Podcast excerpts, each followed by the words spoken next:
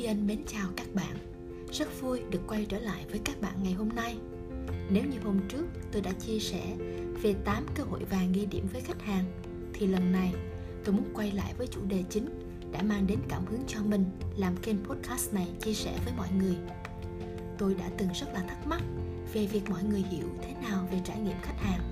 và tôi từng thực hiện một cuộc khảo sát nho nhỏ chỉ để tìm hiểu và trả lời về câu hỏi này. Trong hơn 40 người mà tôi khảo sát nhanh ngay sau đó, phần lớn đều đang có cơ sở kinh doanh, doanh nghiệp hoặc đang đảm nhiệm các vị trí quản lý tại các công ty lớn. Trong số đó, có 28% cho rằng mình không hiểu rõ hoặc chưa nghe về khái niệm trải nghiệm khách hàng. 36% cho rằng mình có nghe và chỉ hiểu một phần và 36% còn lại cho rằng mình hiểu rõ. Khi đào tạo về trải nghiệm khách hàng cho một tổ chức phi lợi nhuận nổi tiếng chuyên phục vụ và làm việc với các chủ doanh nghiệp tại phía Nam, trước buổi học, tôi cũng tiến hành khảo sát học viên để đảm bảo mình hiểu được học viên đang hiểu như thế nào và từ đó xây dựng nội dung đào tạo phù hợp. Chỉ có gần 20% anh chị học viên cho rằng mình hiểu rõ về khái niệm này, còn lại hơn 60% đánh giá mình chỉ hiểu một phần và gần 20% còn lại là chưa nghe đến trải nghiệm khách hàng bao giờ. Và tôi cũng nhận ra, thông qua khảo sát và trao đổi, là không nhiều người hiểu đúng hay hiểu rõ về trải nghiệm khách hàng. Vậy thì, trải nghiệm khách hàng thật sự là gì? Hiểu như thế nào cho đúng về trải nghiệm khách hàng? Bạn có để ý thấy rằng, mỗi ngày, chúng ta là khách hàng của biết bao nhiêu thương hiệu chúng ta mua các sản phẩm và giải pháp mà các doanh nghiệp và người kinh doanh cung cấp nhằm giải quyết nhu cầu nào đó của mình, gia đình và doanh nghiệp nơi mình làm việc. Này nhé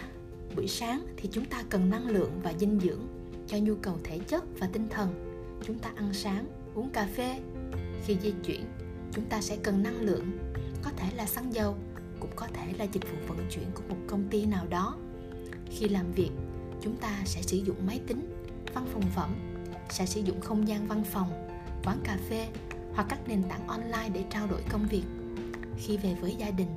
chúng ta sẽ mua các vật dụng sinh hoạt, phục vụ nhu cầu ăn, uống, ngủ nghỉ, vân vân. Khi có nhu cầu giải trí, học tập, thì chúng ta tìm đến các nhà cung cấp mà chúng ta tin cậy. Vậy thì tất cả những gì mà chúng ta trải qua đập vào mắt, vào tai chúng ta hàng ngày để lại cho chúng ta những suy nghĩ, cảm xúc, hỉ nộ, ái ố mà khi nghiệm lại đều hiển hiện rất rõ ràng, rất khó quên. Đó có thể là cảm giác thích thú thú vị khi xem một clip quảng cáo về một sản phẩm trên youtube. Có thể là cảm giác khó chịu khi nhìn thấy một bản quảng cáo ngoài trời của một thương hiệu. Có thể là cảm giác bối rối khi vào website nào đó để tìm kiếm thông tin mua hàng. Đó cũng có thể là niềm vui vỡ òa khi lần đầu tiên được làm bố, làm mẹ phải đi mua sắm đồ cho thiên thần bé bỏng sắp chào đời. Là cảm giác dễ chịu khi gặp một bạn nhân viên, nhẹ nhàng, tinh tế, là sự hài lòng khi được phục vụ tận tình, chu đáo tại một nhà hàng, là sự giận dữ khi gặp một tình huống không mong muốn khi sử dụng sản phẩm và khiếu nại với nhà sản xuất. Quan sát suy nghĩ, nhận thức và cảm xúc của bản thân và người xung quanh khi tương tác mỗi ngày, bạn sẽ ngạc nhiên vì phát hiện ra nhiều điều mà mình bỏ quên lâu nay. Nhưng trải nghiệm khách hàng không chỉ dừng lại ở những suy nghĩ, cảm nhận, cảm xúc riêng lẻ như thế. Đó là cả một hành trình và trải nghiệm khách hàng là tổng thể tất cả trên hành trình đó. Bạn thấy một đoạn quảng cáo hấp dẫn và tìm đến một thương hiệu để mua sản phẩm, nhưng hoàn toàn thất vọng với cách mà người bán hàng tư vấn hay với thái độ thiếu nhiệt tình của họ, thì trải nghiệm động lại trong bạn là sự thất vọng, cho dù trước đó đã từng rất thích thú và ấn tượng với những gì mà họ quảng cáo tôi muốn dùng ví dụ về hành trình mua nhà của vợ chồng mình để nói về trải nghiệm khách hàng. Năm 2015 thì vợ chồng tôi quyết định đổi căn hộ đang có tại quận 7 giáp nhà bè để tìm mua một căn hộ khác tại quận Bình Thạnh. Và thường thì tôi là người tìm kiếm thông tin và sau đó thì trao đổi bàn bạc với anh xã để rồi cùng nhau đưa ra quyết định. Hành trình mà chúng tôi bắt đầu có nhu cầu mua, tiếp cận thông tin, khám phá tìm hiểu đưa ra quyết định rồi thực hiện mua sản phẩm và dịch vụ của một công ty nào đó chính là hành trình khách hàng mà sách và các bài báo thường đề cập. Ban đầu thì tôi quyết định chọn quận 2, Bình Thạnh hoặc Phú Nhuận là khu vực sẽ tìm kiếm các căn hộ để khảo sát. Lý do là vì bố mẹ tôi đang sinh sống ở quận Bình Thạnh và tôi thì đang có con nhỏ, cần sự hỗ trợ chăm sóc của ông bà khi tôi đi làm. Tôi cũng phát hiện ra là mình đã sai lầm như thế nào khi mua căn hộ ở quận 7, gần nơi tôi làm việc, vì quên tính đến việc tôi không di chuyển đến văn phòng và về nhà ở quận 7 mà thực tế là phải chở con gửi ông bà trước. Có nghĩa là nếu tôi ở quận 7 thì hàng ngày phải vượt hơn 24 cây số để chở con qua ông bà rồi quay lại chỗ làm và lại phi 24 cây số từ văn phòng về nhà ông bà để đưa con về nhà mình. Sau khi chọn khu vực thì tôi suy nghĩ đến nhà phát triển bất động sản và tìm kiếm các công ty mà tôi có cảm giác tin cậy. Lúc bấy giờ, tôi biết đến một số cái tên trong ngành bất động sản. Phải nói rõ là tôi đã từng đảm nhiệm vị trí giám đốc kinh doanh kênh dự án của một công ty vật liệu trang trí nội thất. Nên những cái tên này tôi biết đến đã lâu trong quá trình làm việc và hình thành trong tôi những nhận thức và định vị khác nhau. Vì sao phải nói rõ điều này? Bởi vì với các công ty, phân tích về đối tượng khách hàng tiềm năng sẽ rất quan trọng. Các khách hàng có xuất phát điểm, hiểu biết, nhận thức không giống nhau và tác động đến quá trình tìm hiểu và ra quyết định. Trong trường hợp này, tôi là người hiểu khá nhiều về thị trường bất động sản và xây dựng. Nhận thức của tôi về những công ty này dựa trên quá trình làm việc trước đây. Và trong nhận thức cá nhân của tôi sẽ có những cái tên thuộc phân khúc căn hộ giá tiết kiệm, một số cái tên ở tầm trung và một vài cái tên ở phân khúc cao cấp. Dĩ nhiên, với mức giá của căn hộ thì cũng sẽ thay đổi tùy thuộc theo khu vực quận, vị trí chung cư, chất lượng của vật liệu xây dựng, tiện ích mà nó cung cấp cũng như định vị. Và tôi chọn Mastery hoặc Novaland để tìm các dự án căn hộ mà hai công ty này đang phát triển bởi giá không quá cao, cũng không quá thấp để ảnh hưởng đến chất lượng và tôi có cảm giác tin cậy vào hai thương hiệu này. Bên cạnh các dự án căn hộ thì tôi cũng nghĩ đến các căn hộ đã hoàn thành và đi vào hoạt động. Nhưng sau khi cân nhắc thì tôi quyết định chọn mua dự án vì nhiều yếu tố. Một là các căn hộ đã sử dụng lâu thì thường là thiết kế cũ, tiện ích xuống cấp hoặc không có nhiều tiện ích như hồ bơi, phòng gym. Các dự án căn hộ sau này đã bắt đầu chú ý đến các nhu cầu nâng cao của khách hàng và gia tăng tiện ích khá nhiều so với thời điểm trước đó. Hai là các căn hộ đã bàn giao và đi vào sử dụng thì mức giá đã đội lên khá cao, vượt ngân sách mà vợ chồng tôi có sau khi bán căn hộ hai phòng ngủ ở quận 7 giáp nhà bè. Thường thì căn hộ có giá thấp nhất khi đang giai đoạn đầu của dự án và đến lúc bàn giao thì giá đã tăng nhiều, có khi hơn 30% so với giá ban đầu. Ba là chúng tôi chưa có nhu cầu ở ngay vì con còn nhỏ, ở cùng với ông bà sẽ rất thuận tiện mà không phải đưa đón con đi về. 4. Là các dự án căn hộ thường có chương trình trả góp cho chủ đầu tư theo tiến độ, rất phù hợp với những người có thu nhập ổn định hàng tháng như chúng tôi. Và như vậy, với số tiền sẵn có thì hàng tháng chúng tôi có thể bù thêm với thu nhập của mình để đổi từ căn 2 phòng ngủ sang 3 phòng ngủ như dự định. Chúng tôi cùng nhau đi xem mô hình sa bàn của các dự án căn hộ tại showroom của họ, đèo nhau đi xem nhà mẫu, cân nhắc khoảng cách xa gần khi di chuyển của các căn hộ với những cung đường quen thuộc như nơi làm việc và nhà ông bà ngoại, trường học, bệnh viện. Xem nhà mẫu tại Bình Thạnh gần hàng xanh thì tôi chọn làm việc với một bạn môi giới vì thấy vẻ hiền lành của bạn và tư vấn cũng khá nhiệt tình. Bạn cũng gửi cho tôi các chính sách trả góp theo tiến độ để tôi lựa chọn. Và cuối cùng thì thỏa thuận mua bán cũng được ký. Hàng tháng chúng tôi cứ đều đặn góp theo tiến độ. Tôi cũng có lo lắng trong quá trình trả góp vì sợ rằng có những rủi ro không lường trước ảnh hưởng đến thu nhập và số tiền chúng tôi phải trả hàng tháng. Tôi cũng trải qua những mong chờ nôn nao ngày mà dự án cất nóc để có thể bàn giao. Có lúc dự án bị ngưng trệ vì thủ tục giấy tờ khiến chúng tôi lo lắng. Thời gian cộng móng và hoàn thành, bàn giao trễ hơn rất nhiều so với dự kiến. Rồi nhận căn hộ bàn giao, tìm kiếm người thi công nội thất vì tôi mua căn hộ giao thô để có thể thiết kế theo ý thích rồi các thủ tục đăng ký với chủ đầu tư để tiến hành thi công quá trình vào ở và những thực tế trải nghiệm về dịch vụ của chủ đầu tư trong quá trình sinh sống tại căn hộ. Tôi cảm thấy hài lòng vì đã quyết định chọn dự án phù hợp với mình, di chuyển thuận tiện, giá trị căn hộ gia tăng nhiều từ khi mua. Và bạn thấy đấy, trải nghiệm khách hàng qua câu chuyện và hành trình mà tôi chia sẻ là tổng thể tất cả nhận thức, cảm xúc, suy nghĩ, mong đợi của tôi trong quá trình tôi tiếp cận và tìm hiểu thông tin về nhà phát triển bất động sản gặp gỡ nhân viên của họ đến các showroom và nhà mẫu làm việc với nhân viên từ người kinh doanh đến chăm sóc khách hàng và những người phụ trách thủ tục giấy tờ mua bán dịch vụ vân vân. Dù là cảm xúc suy nghĩ tiêu cực hay tích cực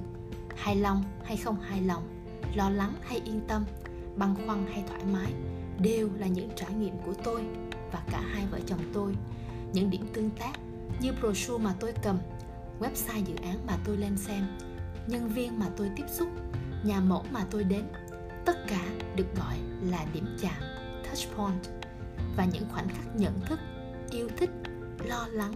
băn khoăn suy nghĩ mà tôi trải qua được gọi là khoảnh khắc sự thật, moment of truth. Và rõ ràng, trải nghiệm của tôi được tạo ra bởi tất cả khoảnh khắc mà tôi đã trải qua, bởi hình ảnh đập vào mắt tôi, bởi những cảm xúc hiện diện khi làm việc với các đại diện và nhân viên, được tác động và thay đổi bởi những nhận thức và hiểu biết trong quá khứ và hiện tại. Nếu trước đây tôi từng đến những showroom nhỏ, kém sang trọng và không đầy đủ thông tin, thì tôi sẽ có thể bị choáng ngợp bởi một showroom quá hành tráng, lộng lẫy với những sa bàn đẹp đến từng chi tiết. Nếu trước đây tôi từng gặp những nhân viên quá miệng mồm, khiến tôi thấy sợ hãi và không tin tưởng, thì tôi sẽ thích gặp những nhân viên nhẹ nhàng, tinh tế. Nếu ấn tượng của tôi về thị trường bất động sản, đặc biệt là dự án căn hộ, là không an toàn, thì tôi sẽ không bao giờ chọn nghiên cứu hay đi xem để rồi quyết định mua một căn hộ mà chỉ được hoàn thành và bàn giao trong tương lai. Nếu thủ tục trả góp theo tiến độ quá rườm rà, mức đóng hàng tháng quá cao, có thể sẽ khiến tôi e ngại. Trải nghiệm của tôi cũng được hình thành từ những mong đợi của riêng mình. Tôi mong đợi một chính sách thanh toán linh hoạt, thì nếu chủ đầu tư chỉ cứng nhắc một phương án, thì có thể tôi sẽ thấy khó chịu. Tôi mong đợi một người nhân viên kinh doanh có thể chỉ cho tôi tận tường những ưu điểm của căn hộ hoặc những điểm cần lưu ý để quyết định, thì nếu người nhân viên chỉ chăm chăm vào những điểm tốt mà có khi là được thổi phồng quá mức, thì tôi có thể chỉ thấy hài lòng mà không quá ấn tượng. Tôi cũng mong đợi được chăm sóc và tư vấn tận tình, chứ không phải mà một mối quan hệ thoáng ca. Khi giao dịch, thì nếu người nhân viên chỉ dừng lại sau khi ký hợp đồng mà không tiếp tục hỗ trợ khi cần, không thỉnh thoảng hỏi thăm hay thông báo khi có tiến triển trong tiến độ xây dựng dự án, thì với tôi, bạn nhân viên này chỉ ở mức bình thường. Tôi cũng sẽ không nhớ đến họ, hay công ty của họ để giới thiệu cho người thân hay bạn bè khi họ cần mua căn hộ. Trải nghiệm của tôi không chỉ bắt đầu từ khi quyết định mua căn hộ hay đổi căn hộ. Thời đại của thông tin, chuyển đổi số và thế giới phẳng, mỗi ngày chúng ta sẽ tiếp xúc với biết bao nhiêu thông tin, hình ảnh và dữ liệu trải nghiệm của chúng ta. Hay nói cách khác là tất cả những cảm xúc, nhận thức, suy nghĩ bắt đầu khi chúng ta xem hay nghe thấy ai đó đề cập đến và thái độ của họ có thể là về một thương hiệu, có thể là về một sản phẩm, dịch vụ hoặc cũng có thể là về một khiếu nại nào đó.